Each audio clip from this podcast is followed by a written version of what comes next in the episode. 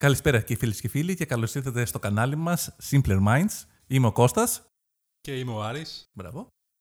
Το podcast αυτό θα εφηγογραφείται μία φορά τον μήνα και θα κάνει μία ανασκόπηση για τον μήνα που πέρασε. Αυτό θα περιλαμβάνει διάφορες ενότητες ανάλογα με τα γεγονότα που συμβαίνουν αυτόν τον μήνα και ανάλογα φυσικά το τι μας ενδιαφέρει. Θα σας παρουσιάσουμε την είδηση και διακριτά θα ακολουθεί τυχόν σχόλιο. Εδώ πρέπει να σας πούμε ότι δεν είμαστε δημοσιογράφοι και ούτε θέλουμε να γίνουμε. Ε, ούτε πρόκειται να γίνουμε μάλλον. Γιατί μπορεί κάποιοι από εμάς να θέλουν. Ίσως ο Κώστας, δεν ξέρω. Ναι, ναι. Οι ενότητε σήμερα είναι πολιτική, τεχνολογία, επιστήμη, τέχνης και γράμματα, οικονομικά, παράξενα, κόσμος διεθνή, αθλητικά. Πολιτική. Πάμε λοιπόν στην ενότητα πολιτική και ξεκινάμε με την πρώτη είδηση. Η Κατερίνα Σακελαροπούλου εξελέγει πρώτη γυναίκα πρόεδρος της Δημοκρατίας και μάλιστα με ευρεία πλειοψηφία, 261 βουλευτές την ψήφισαν. Δεν υπήρχε κάποιο θέμα σε αυτήν την ψηφοφορία όπως τις παλιότερες του 2015, αν θυμάσαι καλά, που είχαμε. Ναι, γιατί δεν υπάρχει αντίστοιχος νόμος για να Ακριβώς, ανατρέψει την κυβέρνηση. ακριβώς. Οπότε δεν είχε και πολύ μεγάλο ενδιαφέρον. Και το ενδιαφέρον είναι ότι επίση ήταν η πρώτη γυναίκα που ήταν πρόεδρος του Συμβουλίου της Επικρατείας. Ήταν η πρώτη γυναίκα πρόεδρος του Συμβουλίου της Επικρατείας κατά το παρελθόν. Κατά τα άλλα, μένει στο, στην Αθήνα. Εντάξει, ενδιαφέρον. δεν μπορώ ναι, να πω. ε, Μένει στην Αθήνα. Εντάξει. Τώρα θα μένει πιο κεντρικά. Πιο Αθήνα. το ότι εξελέγει η πρώτη γυναίκα πρόεδρος δεν λέει κάτι. Προσωπικά δεν ε, είναι κάτι που θα με εντυπωσίαζε. Το να διαχωρίσει το 2020 η πρώτη γυναίκα και ο πρώτος άνδρα. Η αλήθεια δεν νομίζω ότι στην Ελλάδα έχουμε τόσο μεγάλη διάκριση μεταξύ αντρών και γυναικών Ακριβώς. και τόσο μεγάλη. Ακριβώς. Δεν είμαστε Τόσο ούτε μεγάλο θέμα. Πακιστάν ούτε. Μπράβο της που βγήκε, μπράβο της που είναι γυναίκα, μπράβο της όμως για Αυτό. τη θέση της και όχι για αυτό που είναι και όχι ότι είναι επειδή είναι γυναίκα, είναι άντρας. Αν είναι καλή στη θέση της, μπράβο της και. Μακάρι τι να πω, έχουμε Με και, το καλό. και άλλες γυναίκες ή άντρες ή οτιδήποτε άλλο. Ναι. Ένα άλλο πολιτικό θέμα το οποίο ε, επικράτησε τις ε, πρώτες μέρες του Ιανουαρίου ήταν ο εκλογικός νόμος, ο νέος εκλογικός νόμος που καταργεί τον προηγούμενο της ε, απλής αναλογικής, Μμμ. ε, δίνει μπόνους εδρών στο πρώτο κόμμα Ωραία. που μπορούν να φτάσουν και μέχρι τις 50 Μμμ. και ανάλογα τα ποσοστά διαμορφώνεται αυτό το νούμερο.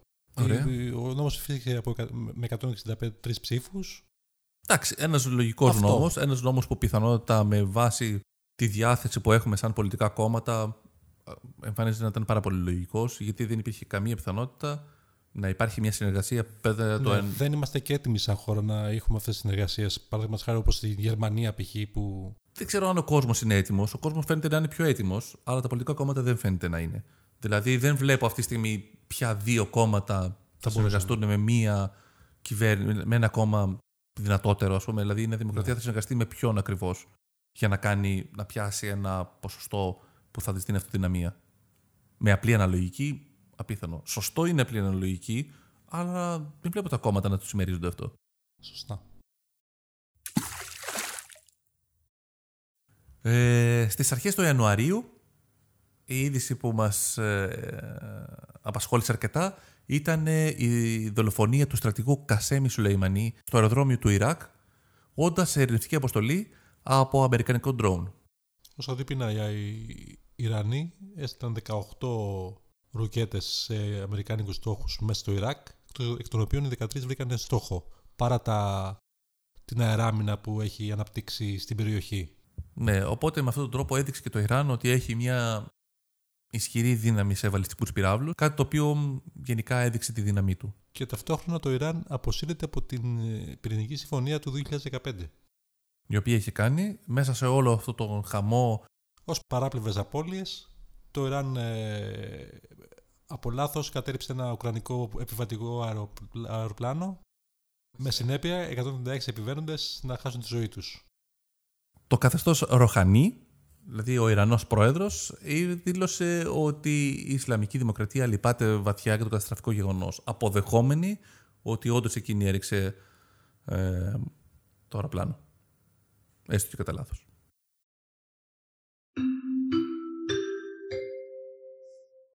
Τεχνολογία. Ε, η Τέσλα ξεπέρασε και σε κεφαλαιοποίηση τα 100 δισεκατομμύρια δολάρια. Θα μου πεις τι σε νοιάζει τώρα αυτό. Ε, η κεφαλοποίηση αυτή σημαίνει ότι ξεπέρασε την κεφαλοποίηση που έχει μέχρι και η Volkswagen και αυτή τη στιγμή είναι νούμερο 2 στον κόσμο σε κεφαλοποίηση ε, με πόνη πρώτη την ε, Toyota. Ε, πού πιστεύεις ότι οφείλεται αυτό, Κώστα; Δεν με ενδιαφέρει αυτό. Αυτή η άνοδος που ξεκίνησε τον Δεκέμβριο, στο, Δεν ξεκίνησε το Δεκέμβριο. το Δεκέμβριο ήταν 60 δισεκατομμύρια η κεφαλαιοποίησή της και έχει φτάσει τώρα τα 100, 100 δις. Δηλαδή έχει άνοδο 40 δισεκατομμύρια ε, η κεφαλαιοποίηση. Ναι.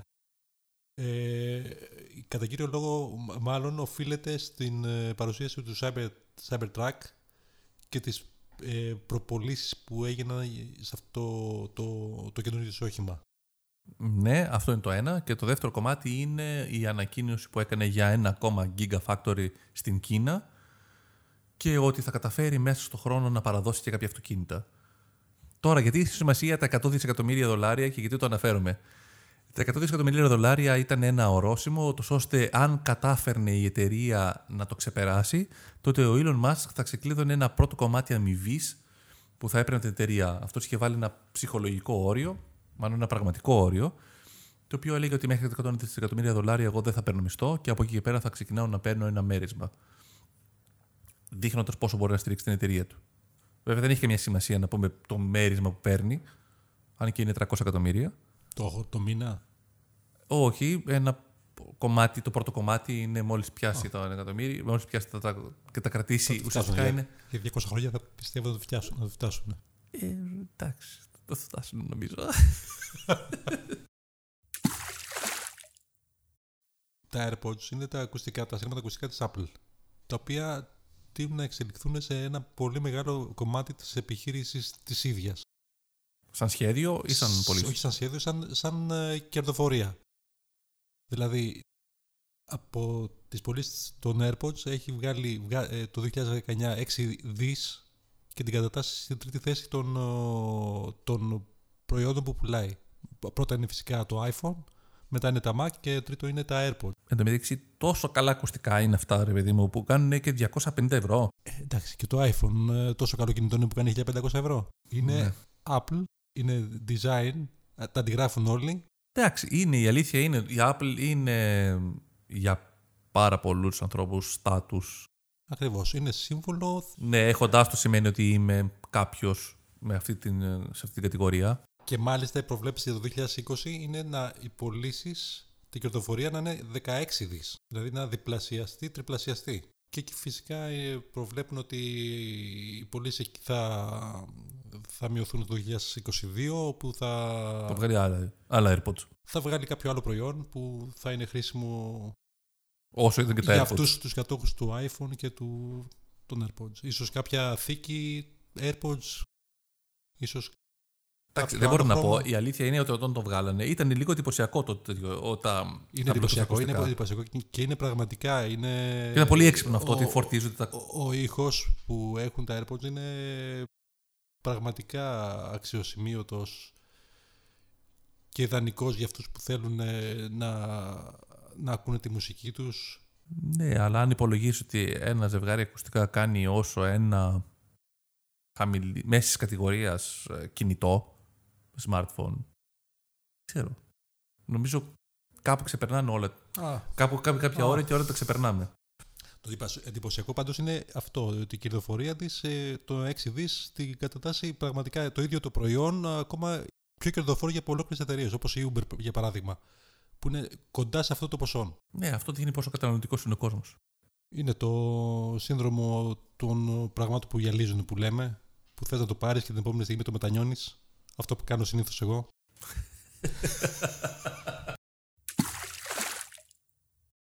Σε συνέχεια του προηγούμενου θέματος, η Ευρωπαϊκή Ένωση ανακοίνωσε ότι θέλει να επιβάλλει ένα κοινό φορτιστή για όλες τις εταιρείες, ο οποίος είναι το USB-C, κάτι το οποίο η Apple αντιτίθεται σε αυτό. Η οποία θέλει να συνεχίσει να χρησιμοποιεί τον ε, φορτιστή, το καλώδιο αυτό το κλασικό, το Lightning. Το Lightning, ναι. Το παράξενο της ιστορίας είναι ότι η Apple ήδη χρησιμοποιεί καλώδια USB-C για τα Macintosh ε, και τα iBook. Προφανώς δεν θέλει να ε, είναι συμβατές στις συσκευές της Όχι, Με- απλά με τις βγάζει πάρα υπόλοιπες πολλά λεφτά από το καλώδιο αυτό. και, και αυτό φυσικά. Η Apple βέβαια από την πλευρά της έχει πει ήδη ότι έχει πουλήσει κάποια εκατομμύρια συσκευές, οι οποίες είναι με αυτό, τον, με αυτό το καλώδιο και ότι δεν μπορεί να αποχωριστεί αυτό τον φορτιστή. Και φυσικά στα σχέδιά της είναι να καταργήσει πλήρως όπως έχει κάνει ήδη με το, με το βίσμα του ακουστικού, να καταργήσει πλήρως και το βίσμα της φόρτισης και να το αντικαταστήσει με ασύρματη φόρτιση στις μελλοντικές συσκευές της. Δηλαδή να φτιάξει ουσιαστικά συσκευές χωρίς θύρες, χωρίς τίποτα.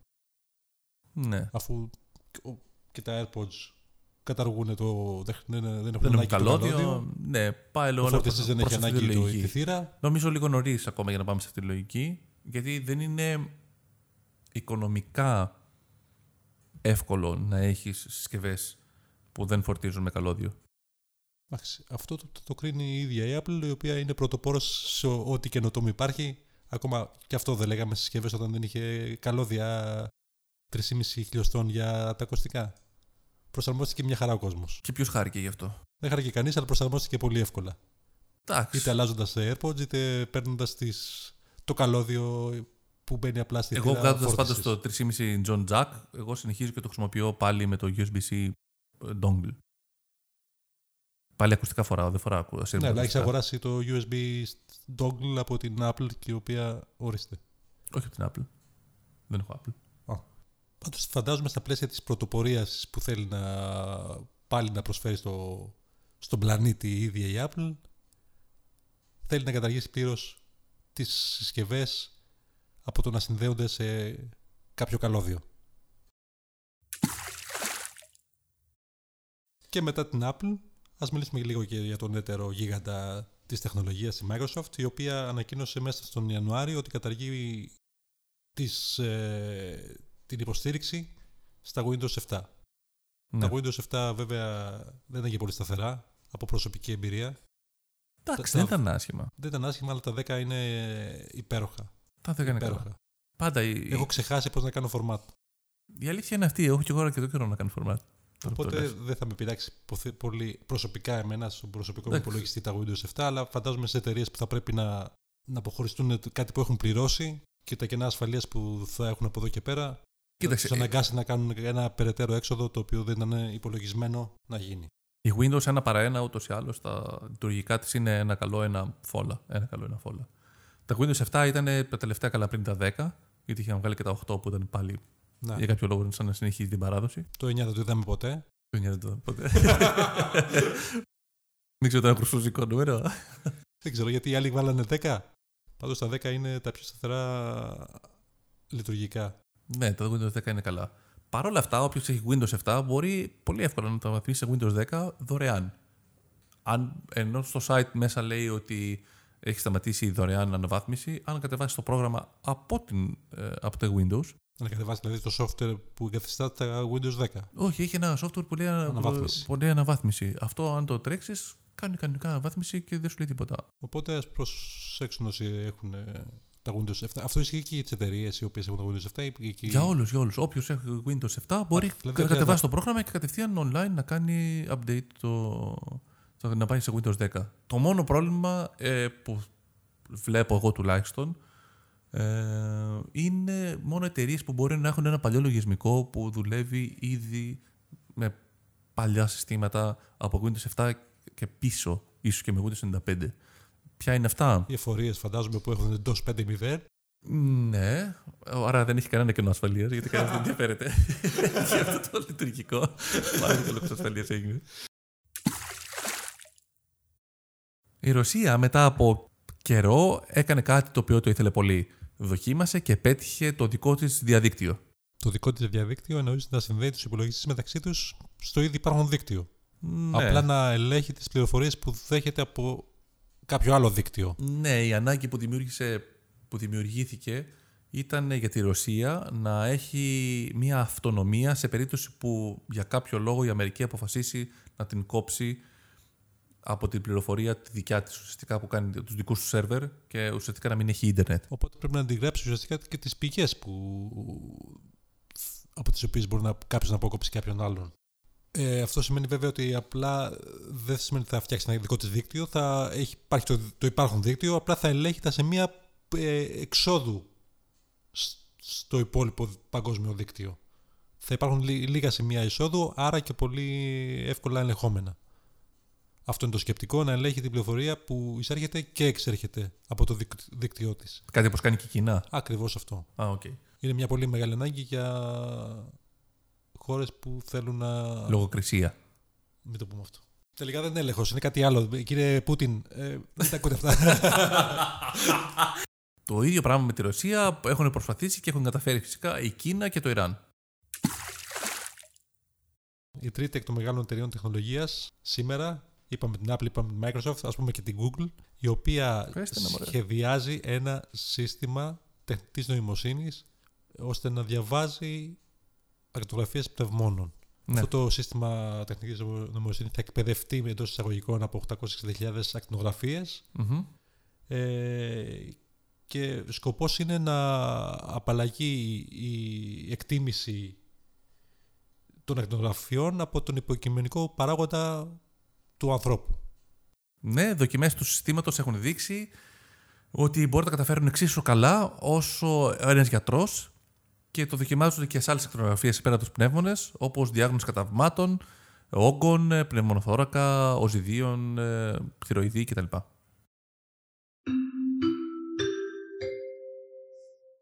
Επιστήμη. Αυτό το μήνα οι επιστήμονες βρήκανε κάτι το οποίο πολύ καιρό ψάχνουν να το βρούνε, αλλά τελικά το βρήκανε κατά λάθος. Και αυτό τι είναι, είναι πιθανόν ένα κύτταρο το οποίο υπόσχεται ότι θα φέρει την καθολική θεραπεία του καρκίνου. Το κύτταρο αυτό βρέθηκε κατά λάθος όταν κάνουν κάποιες έρευνες για βακτήρια και που ψάχνανε για θερα... νέες θεραπείες που έχουν να κάνουν με τις λοιμώξεις. Βρέθηκε τελικά ότι για κάποιο άγνωστο τύπου άνοσο κύτταρο είναι αυτό το οποίο είναι υπεύθυνο και στρέφεται μόνο κατά των καρκινικών κυτάρων και όχι κατά των υγιών κυτάρων. Προς το παρόν, τα πρώτα δείγματα είναι πάρα πολύ ενθαρρυντικά. Οι πρώτες δοκιμές σε καρκινοπαθείς θα γίνει περίπου του χρόνου, δηλαδή κοντά στο Νοέμβριο-Δεκέμβριο. Και θα δείξουν αν και κατά πόσον η θεραπεία σε ανθρώπους είναι ασφαλίσιμη.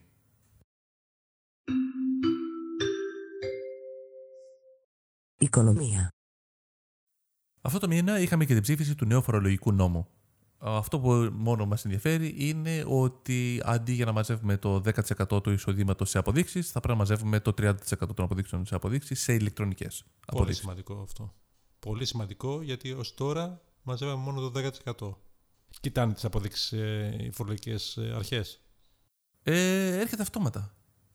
Μέσα στη φορολογική δήλωση έρχεται αυτόματα το, το ποσό που έχεις πληρώσει σε μέσα, που έχεις χρησιμοποιήσει μέσω κάρτων έχει, έρχεται απευθείας ε, στη φορολογική σου. Οπότε δεν μπορούμε να κάνουμε κάτι σε αυτό. Να αυξήσεις ή να μειώσεις; Να αυξήσεις. Ακόμα βέβαια σου δίνει τη δυνατότητα να προσθέσεις παραπάνω, ακόμα και αν μην εμφανίζονται μέσα. Αλλά. Αλλά οι προοπτικές είναι ότι θα συνδεθεί πλήρως αυτόματα με τις τράπεζες. Ήδη, ήδη συνδέεται. Είναι συνδεδεμένο είναι. Ήδη έρχεται απευθείας. Δεν χρειάζεται να κάνεις κάτι. Ωραία. Εξαίρεση από τον νόμο έχουν όσοι είναι πάνω από 70 χρονών σε ηλικία. Σε τι άλλο θα μπορούσε να είναι. 70 χρόνια εμπειρίας. όσοι είναι ανάπηροι πάνω από 12% και όσοι είναι φορολογικοί κάτοικοι εξωτερικού.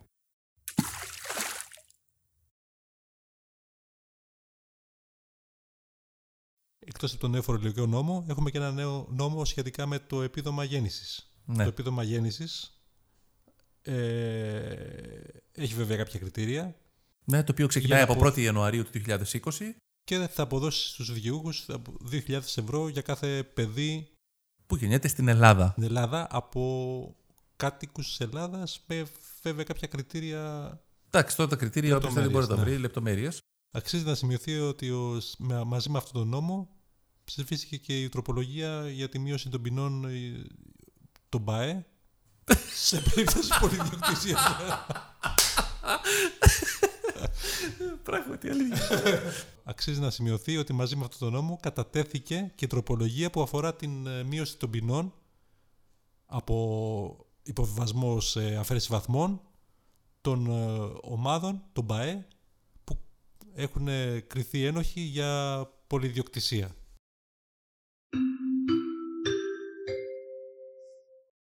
Παράξενα. Λοιπόν, φίλε Άρη, Το ξέρω ότι σε ενδιαφέρουν πολύ, γι' αυτό και εγώ θα σου παρουσιάσω ένα θέμα το οποίο πραγματικά θα σε αφήσει άφωνο. Μίλησε μετά από 3.000 χρόνια Αιγυπτιακή μούμια. Και τι είπε; Θα εντυπωσιαστείς. Λοιπόν, πώς έγινε πρώτα απ' όλα; Πώς καταφέραν και το κάνανε; Ε, μ, κάνανε μια αξονική, α, πάγανε πολλές αξονικές τομογραφίες πάνω στο σώμα της μούμιας και καταφέρανε με, τρισδιάσ- με 3D printing να τυπώσουν ε, τις φωνητικές χορδές από το λαιμό της. Ε, πολύ ωραίο και πολύ επιδοφόρο, ε. Ε, οπότε τα συνθάσαν όλα αυτά, κάνανε και παράσαν τη φωνή. και Μάλλον Α, περάσουν ουσιαστικά τη φωνή μέσα από τις χορδές αυτές. φτιάξαν ένα λάριγκα, φτιάξαν φάριγγα στοματική και ειρηνική κοιλότητα και όλα αυτά τα ενώσανε και μέσα σε ένα, σε ένα τρισδιάστατο εκτυπωτή και το κάνανε ουσιαστικά να παράγει το φωνή αυτού του ιερέα. Οπότε, αν βάζανε και καρδιά, δεν θα ζωντανεύε. Ε, όχι, εντάξει. Άκου τι, τι, τι μετά από όλη αυτή την προσπάθεια, τι βγάλαμε.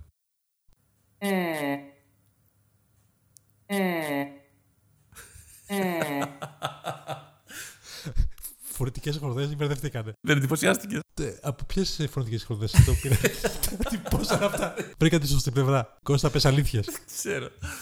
Δεν κατάλαβα καν ότι αυτό ήταν φωνή. Εγώ νομίζω ήταν πάπια. Είναι βέβαια εντυπωσιακό να μιλάει αυτή η μιμία με τον τρόπο που μίλησε Ναι. και αυτά που είχε να πει. Πολύ σημαντικά βεβαίως. Ε, καταλαβαίνουμε η άποψή της είναι ε, σεβαστή. Ναι. Αλλά έμαθες ότι πέθανε και ο πιο μικρός άνθρωπο τους κόσμου. Το έμαθα. Και ξέρεις ότι υπάρχει καινούριος πιο μικρός άνθρωπο τους κόσμου. Έχει αλλάξει με ένα ακόμα πιο κοντό και είναι πλέον. Κοντύτερος. Ο Κακέντρα Θάμα Μπαγκάρ είχε ύψος 67,08 εκατοστά. 67 εκατοστά και 8 χιλιοστά. Και ήταν ο κοντύτερος βαδίζων άνθρωπος εν ζωή. Α, Ενήλικας οκ. εν ζωή. Άρα υπήρχε και κοντύτερος, απλά, απλά αυτός ήταν ο πιο κοντός βαδίζων. Ακριβώς. Το 2010 είχε περιληφθεί στο βιβλίο των ρεκόρ Guinness, αλλά ε, δεν κράτησε πολύ η διάκρισή του αυτή, το να είναι ο κοντύτερος άνθρωπος του κόσμου, γιατί τον εκθρόνησε ο συμπατριώτης του, Τσάντα Μαχαντούρ Ντάκμπι, Έλα ρε, ο Ντάκμπι, για πες. το οποίο είχε 54,6 εκατοστά ύψος. Αλλά πέθανε το 2015. Οπότε ο Καγκέντρα, Καγκέντρα επανήλθε στην πρώτη θέση. Α, μάλιστα, ωραία. Δυστυχώς όμως πέθανε γι' αυτός. Μετά το θάνατό του, ο Νίνιο Ερνάντες ο Εντουάρτ ε, από την Κολομβία, ε, με ύψος 70 εκατοστά και 21 χιλιοστά, κατέλαβε την, τον τίτλο του κοντι- κοντύτερου ε, βαδίζον άνθρωπο του κόσμου. Νταμάρι. Κόσμος δείχνει. Ένα από τα, σημαντικά, ένα από τα σημαντικότερα γεγονότα του, του Ιανουαρίου είναι η εμφάνιση του κοροναϊού, κορονοϊού στην, ε, σε μια πόλη της ε, Κίνας, τη Χουγάν, Ναι. Και εξελίσσεται σε πραγματικά παίρνει μεγάλες διαστάσεις. Ήδη 7.000 κόσμος ε, έχει νοσήσει Ναι. από τον ιό αυτό. Έχουν πεθάνει 115 άτομα. Και στην Οπότε- Ελλάδα έχει εμφανιστεί Οπότε πάμε για πανδημία δηλαδή. πανδημία, δεν ξέρω, αλλά είναι κάτι πολύ σοβαρό. Ακόμα και τα χρηματιστήρια ε, έχουν ε, πέσει, Μμμ. τόσο πολύ δηλαδή. Η Ρωσία έχει κλείσει σύνορα. Αλήθεια, έχει κλείσει σύνορα η Ρωσία. Ναι, έχει κλείσει σύνορα η Ρωσία. Έχει κλείσει σύνορα η Ρωσία. Μάλιστα. Αυτός ανοιχτός κόσμο. έχει κλείσει σύνορα. Όπως και το ίντερνετ. Τι; είναι ο κοροναϊός όμως. Είναι ένα, ένα, ένας ιός ο οποίος πλήττει το αναπνευ- αναπνευστικό σύστημα, το ανώτερο αναπ- αναπνευστικό σύστημα. Λέγεται έτσι γιατί έχει στο μικροσκόπιο φαίνεται σαν κορώνα και είναι πολύ σοβαρός. Ο ιός ξεκίνησε στην πόλη Γουχάν της Κίνας. Από τι όμως; Εκεί υπάρχουν κάποια εργαστήρια λένε ότι που φυλάσσουν ιούς. Ίσως ε, ελευθερώθηκε κάτι από εκεί με κάποιο, με κάποιο τρόπο. Για ποιο λόγο να φυλάσει ιούς; Ε, κάνουν πειράματα. Κάνουν πειράματα και έχουν τους ιούς για να κάνουν τα πειράματά τους. Α. Οι επιστήμονες που ασχολούνται Αχα. με, την, ε, με τις μολύνσεις και Ναι, οκ. την εύρεση νέων εμβολίων που σε πολλούς φαίνονται χρήσιμα. Ωραία. Ε, αλλά υπάρχει και μια άλλη, μια άλλη άποψη ότι έχει προκληθεί από. Γιατί αυτό τώρα έφυγε από εκεί με κάποιον Ναι, με κάποιο τρόπο έχει. Ε, και πήδηξε στους ανθρώπους και τα λοιπά και ο ένας τον μεταφέρει στον άλλο. Ακριβώς. και κόλλησε. Οκ. Ακριβώς αυτό. Αυτή είναι μια εκδοχή. Και άλλη εκδοχή είναι ότι ε, προκλήθηκε, μεταφέρθηκε από, από ζώα μέσω νυχτεριδών, Ναι. τις οποίες τρώνε εκεί πέρα. Α, όχι ότι τους δάγκωσε η νυχτερίδα. Όχι, τους δάγκωσαν αυτή τη νυχτερίδα και μάλιστα μέσα σε σούπα. Δεν ξέρω αν αυτό όντως θα μπορούσε να προξενήσει ένα, μια τέτοια Όχι. πανδε- πανδημία τύπου. Αλλά... Αλλά- Πανδημία είναι, αν αν πηδήξεις από Ναι. χώρα σε χώρα, είναι πανδημία. Γίνεται πια πανδημία. Σωστό. Σωστό. Σωστό. Λοιπόν, μετά από 50 χρόνια, ο Ζαν Πολ Γκοτιέ αποφάσισε να σταματήσει την καριέρα του και να αποχαιρετήσει τους... Ε... Τι, αποχαιρε... τι αποχαιρετά; Αποχαιρετά τη- τον κόσμο της μόδας. Τέχνες βιβλία γράμματα. Ε, επόμενο θέμα είναι ότι υπερψηφίστηκε το άρθρο το οποίο εξεσώνει τα πτυχία των ΑΕΗ με των κολεγίων. Επιτέλους. Επιτέλους. Και είναι κάτι το οποίο ουσιαστικά πολύ έξυπνα παρέκαμψε τη συνταγματική αναθεώρηση που κάναμε πριν ένα χρόνο περίπου, το οποίο συζητάγαμε αν θα γίνουν τα πανεπιστήμια δημόσια ιδιωτικά και θα μπορούσαν να επιτρέπουν. Τελικά συνταγματικά δεν επιτράπηκε και τώρα καταφέραμε και ψηφίσαμε αυτό το άρθρο. Φαίνεται πολύ καλή η εξέλιξη αυτή. Δεν νομίζω να υπάρχει κάπου να διαφωνεί κάποιος για την εξίσωση αυτή. Αναλόγως, τι κόμμα είσαι. Γιατί να, να μην ε, δεν είναι το ίδιο, δεν έχουν η ίδια ύλη, δεν έχουν περάσει από το Υπουργείο Παιδείας ε, τα προγράμματα σπουδών των Αν κολεγίων είσαι, αυτών. κοίταξε, αν είσαι αντιφρονούντας, γενικά αυτό που θα πεις είναι ότι τα ιδιωτικά πανεπιστήμια τα εξαγοράζεις, Τι τα θα κα- πει ιδιωτικό, δηλαδή, τι εννοείς; Κάποιο που έχει κέρδος. ένα ιδιωτικό κολέγιο. Δεν θα είναι ένα... πιο σημαντικό για κάποιον να ξεκινήσουμε να, να, δημο- να απο, αποiδιωτικοποιούμε τα, τα σούπερ μάρκετ, για παράδειγμα. Το φαγητό δεν είναι πιο χρήσιμο να, είναι, να μην είναι ιδιωτικό. Ναι, απλά εδώ η διαφορά η οποία λέγεται είναι ότι από τη στιγμή που θα είναι ιδιωτικό, ουσιαστικά θα αγοράζεις ένα πτυχίο και δεν θα το κατέχεις. Όπως και όταν αγοράσει φαγητό και δεν το κατέχεις, απλά δεν σου δίνει το κράτος. Ναι, αλλά συνεχίζεις να το εκμεταλλεύεσαι. Δηλαδή, όταν μιλάμε ότι κάποιος αποκτάει μια γνώση, οδηγείται σε ένα επάγγελμα. Ναι, ποιο είναι το κακό, δεν έχω καταλάβει όμως. Ότι Πρέπει να θα σου δίνει το κράτος πουλάς αυτό. πτυχία. Δηλαδή, θα μπορεί να κάποιος να πουλάει πτυχία ουσιαστικά και όχι να το κάνει με τον αυτόν υπέροχο τρόπο που γίνεται σήμερα στα πανεπιστήμια. Οπότε θα μπορεί να έχεις ένα πτυχίο ας πούμε, πολιτικό μηχανικού και να πας να δουλέψεις σε μια εταιρεία που κατασκευάζει κτίρια. Χωρίς να ξέρεις τι, τι θα κάνει. χωρίς να, είσαι, χωρίς να έχεις πάρει ας πούμε, την κατάλληλη γνώση. Ακριβώς. Ενώ αν πήγαινες σε ένα δημόσιο πανεπιστήμιο δεν θα μπορούσες να προσπεράσεις. Ακριβώς. Οπότε, όταν πας σε μια ιδιωτική εταιρεία που κατασκευάζει κτίρια και παρουσιάζει ένα ψεύτικο αυτό, θα σου πούνε: Έλα, παίρνει να σχεδίασε μας το κτίριο. Ναι, δεν, θα έχει κατα- κανένα νόημα. δεν, θα Είναι- καταλάβ- δεν θα καταλάβουμε ποτέ ότι δεν ξέρεις τίποτα, αφού είσαι το πτυχίο σου. Ναι, αυτό δεν έχουμε καταλάβει γενικά. Ότι οτιδήποτε και αν είσαι και πτυχίο να μην έχεις, αν εμπειρικά το γνωρίζεις, Ακριβώς. μπορείς πολύ εύκολα να βρεις δουλειά. Ακριβώς. Αν 100 πτυχία να έχεις, αν δεν έχεις καμία επαφή με την πραγματικότητα την εργασιακή, δεν μπορεί να βρεις ποτέ δουλειά. Ακριβώς αυτό. Γιατί έχουμε μείνει σε αυτές τις ε, προκαταλήψεις, είναι κάτι που μας πάει πίσω. Να σταματήσουμε να έχουμε θεοποιήσει το δημόσιο και να, να μιλάμε για τον ιδιωτικό έτσι. Συνέχεια ότι είναι ο, το, κάτι το κακό. Ας ξεκινήσουμε όμως από τα σούπερ μάρκετ όπως που είπα. Ή από τις επικοινωνίες, ή από το, το νερό ακόμα. Όχι το νερό, μην το Mm. κάνω γιατί είναι δημόσιο. Κώστα, έχεις μάθει ότι η πλατεία Ομονίας θα αλλάξει για δεύτερη φορά μέσα σε λίγα χρόνια; Για δεύτερη φορά, γιατί η πρώτη φορά Πρώτη ποτέ. φορά ήταν, ε, νομίζω, με την, ε, όταν ήταν δήμαρχος η Μπακογιάννη η Ντόρα. Που είχε γίνει, που είχε, είχε κλείσει η σύνδεση. Δεν ήταν πια περιστροφική η πλατεία. Ναι. Α, ναι, που την έκανε δύο δρόμους. Ναι, που ήταν, αλλά είχε βέβαια πολλά τσιμέντα, είχε δύο-τρία Τι λες, στιβανάκια. ήταν πολύ όμορφο. Εκείνο, ειδικά εκείνο το, την κατασκευή, τη μεταλλική που ήταν 6 μέτρα Τα και κάγκελα. με τα κάγκελα, εκείνο που τρέχανε νερό. Ναι, δεν Σαν- πέτυχε πάρα πολύ. δεν- Ο κόσμος δεν την αγκάλιασε, δεν ήταν το σημείο. Αχάριστος κόσμος. Ο κόσμος δεν το έκανε σημείο, σημείο συνάντησης. Συνέχιζε να, ε, να συναντιέται στα Everest απ' έξω. Πολύ σύντομα θα μπορούμε να περπατήσουμε στη νέα πλατεία Ομονίας. Α, επιτέλους αλλάζει πάλι. Και γίνεται πώς; Έχει συντρι- ένα μεγάλο συντριβάνι. Α, όπως το 1960. Ακριβώς το, το πεντάγωνο, το θυμάσαι; Ω, πολύ ωραία. Θα... Που έμπαινες μέσα όταν πανηγύριζες στη νίκη της Ελλάδας με γενικά της ομάδας σου το 87. Θυμάσαι που είχες μπει μέσα; Το 2007 δεν έχει κατεβεί στην Ομόνια. Το 2004 κατεβεί στην Ομόνια. Δεν είχες συντριβάνι τότε; Ναι, δεν είχε, είχε εκείνη την ωραία κατασκευή που λέγαμε πριν. Για να δούμε λοιπόν πώς θα είναι το καινούριο... Ναι, θυμάμαι την πρώτη φορά. Θυμάμαι ότι κάποια στιγμή που ήταν το συντριβάνι, ε, ότι το σταματήσαν λόγω ότι είχε πολλές διαρροές κάτω στον υπόγειο, στο υπόγειο σταθμό του Α, δεν το μετρό. ξέρω αυτό. Και νομίζω επειδή ήταν κακό συντηρημένο, αποφασίσαν να το σταματήσουν. ε, Ήταν πολύ όμορφο. Είχε και το, Το μέανδρο. το, το μεανδρό, Το δρομέα. το δρομέα, το γυάλινο, Ναι. το οποίο μεταφέρθηκε στο Χίλτον απ' έξω, Χίλτον, ναι. στη γειτονιά σου. Ναι, αυτό έχει φύγει. Αυτό ήταν σαν αντικατάσταση ήταν του, του συντριβανιού. Ήταν ο, δρε- ήταν ο δρομέας και μετά ο δρομέας έφυγε και πήγε ε, στο Χίλτον. Ο οποίος, Κοντά, κοντά είναι. κοντά, ο οποίος κάποια στιγμή ήταν και σε μια συζήτηση, στην ανταλλαγή με τον Αλέξανδρο στα Σκόπια. Ο...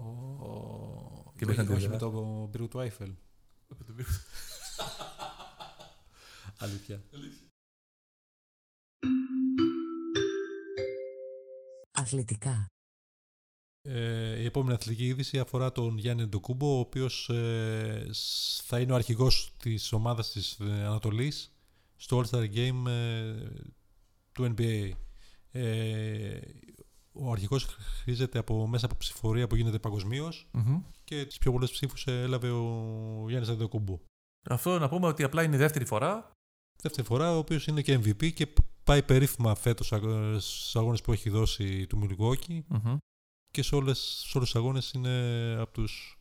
Είναι ο, ο, ο ηγέτης της ομάδας στις νίκες που κάνει. Και η πάει πορεία τους τσίφ είναι για κανένα MVP. εξωφρενική φέτος. Και φυσικά, αν είτε ξέρετε από αθλητικά είτε όχι, ένα από τις πιο σοκαριστικές, πιο δυνατές ειδήσεις αυτού του μήνα, το οποίο θα μας κρατήσει και για πολύ καιρό, είναι ο ευνίδιος θάνατος του Kobe Bryant. Σκοτώθηκε ο Κόμπι Μπράιαντ ε, μετά από πτώση... Νο, πέρα, μαλάκας. Συνεπές το. Σκοτώθηκε ο Κόμπι Μπράιαντ σε πτώση ελικοπτέρου που μετέφερε και τον ίδιο την κόρη του, την 13χρονη, και 9 ακόμα άτομα. Εδώ να πούμε ότι ο Kobe Bryant έχει σταματήσει την ενεργό καριέρα του εδώ και κάποια χρόνια. Ήταν 41 χρονών. Άλλος δεν θα μπορούσε να συνεχίσει. Παρ' όλα αυτά είναι ένας άνθρωπος που έχει αφήσει αρκετά μεγάλη ιστορία στο NBA. Και ο οποίος συνδέει την παλιά φρουρά ας πούμε, της εποχής του Μάικλ Τζόρνταν με τη σημερινή εποχή. Κώστα, Άρη, αυτό ήταν για σήμερα. Αυτό ήταν το ήταν. πρώτο podcast που κάναμε ποτέ στη ζωή μας. Ήταν πάρα πολύ δύσκολο. Ναι, η αλήθεια Περάσανε είναι ήδη τρεις ώρες. παραπάνω. Εσείς ούτε δεν ξέρω κανένα 20 λεπτό, αλλά εδώ έχουν περάσει τουλάχιστον 4 με 5 ώρες. Ήταν κάτι πολύ δύσκολο, ειδικά για μένα. Δεν είχα αυτή την εμπειρία μπροστά σε μικρόφωνο και είχα, ας πούμε, είχα κάποιο άγχος στο πώς θα ακούγομαι. Αλλά πάλι πιστεύω ότι γίνομαι καλύτερος μέσα από αυτό. Μέσα, γίνομαι καλύτερος σε αυτό που, θα, που κάνουμε. Μπράβο, Άρη. Καμαρώνει για σένα. Ευχαριστώ. Ευχαριστώ. Αυτά λοιπόν για σήμερα. Μπορείτε να μας βρείτε στο YouTube, στο Instagram, στο Facebook. Ε, Θα βρείτε link στην περιγραφή. Στην περιγραφή θα βρείτε και τα link τα οποία ε, οδηγούν σε όλες τις ειδήσεις τις οποίες σας είπαμε. Καλή συνέχεια για από μένα και τα λέμε στο επόμενο podcast. Με την επόμενη ανασκόπηση του μηνός. Γεια σας. Γεια χαρά.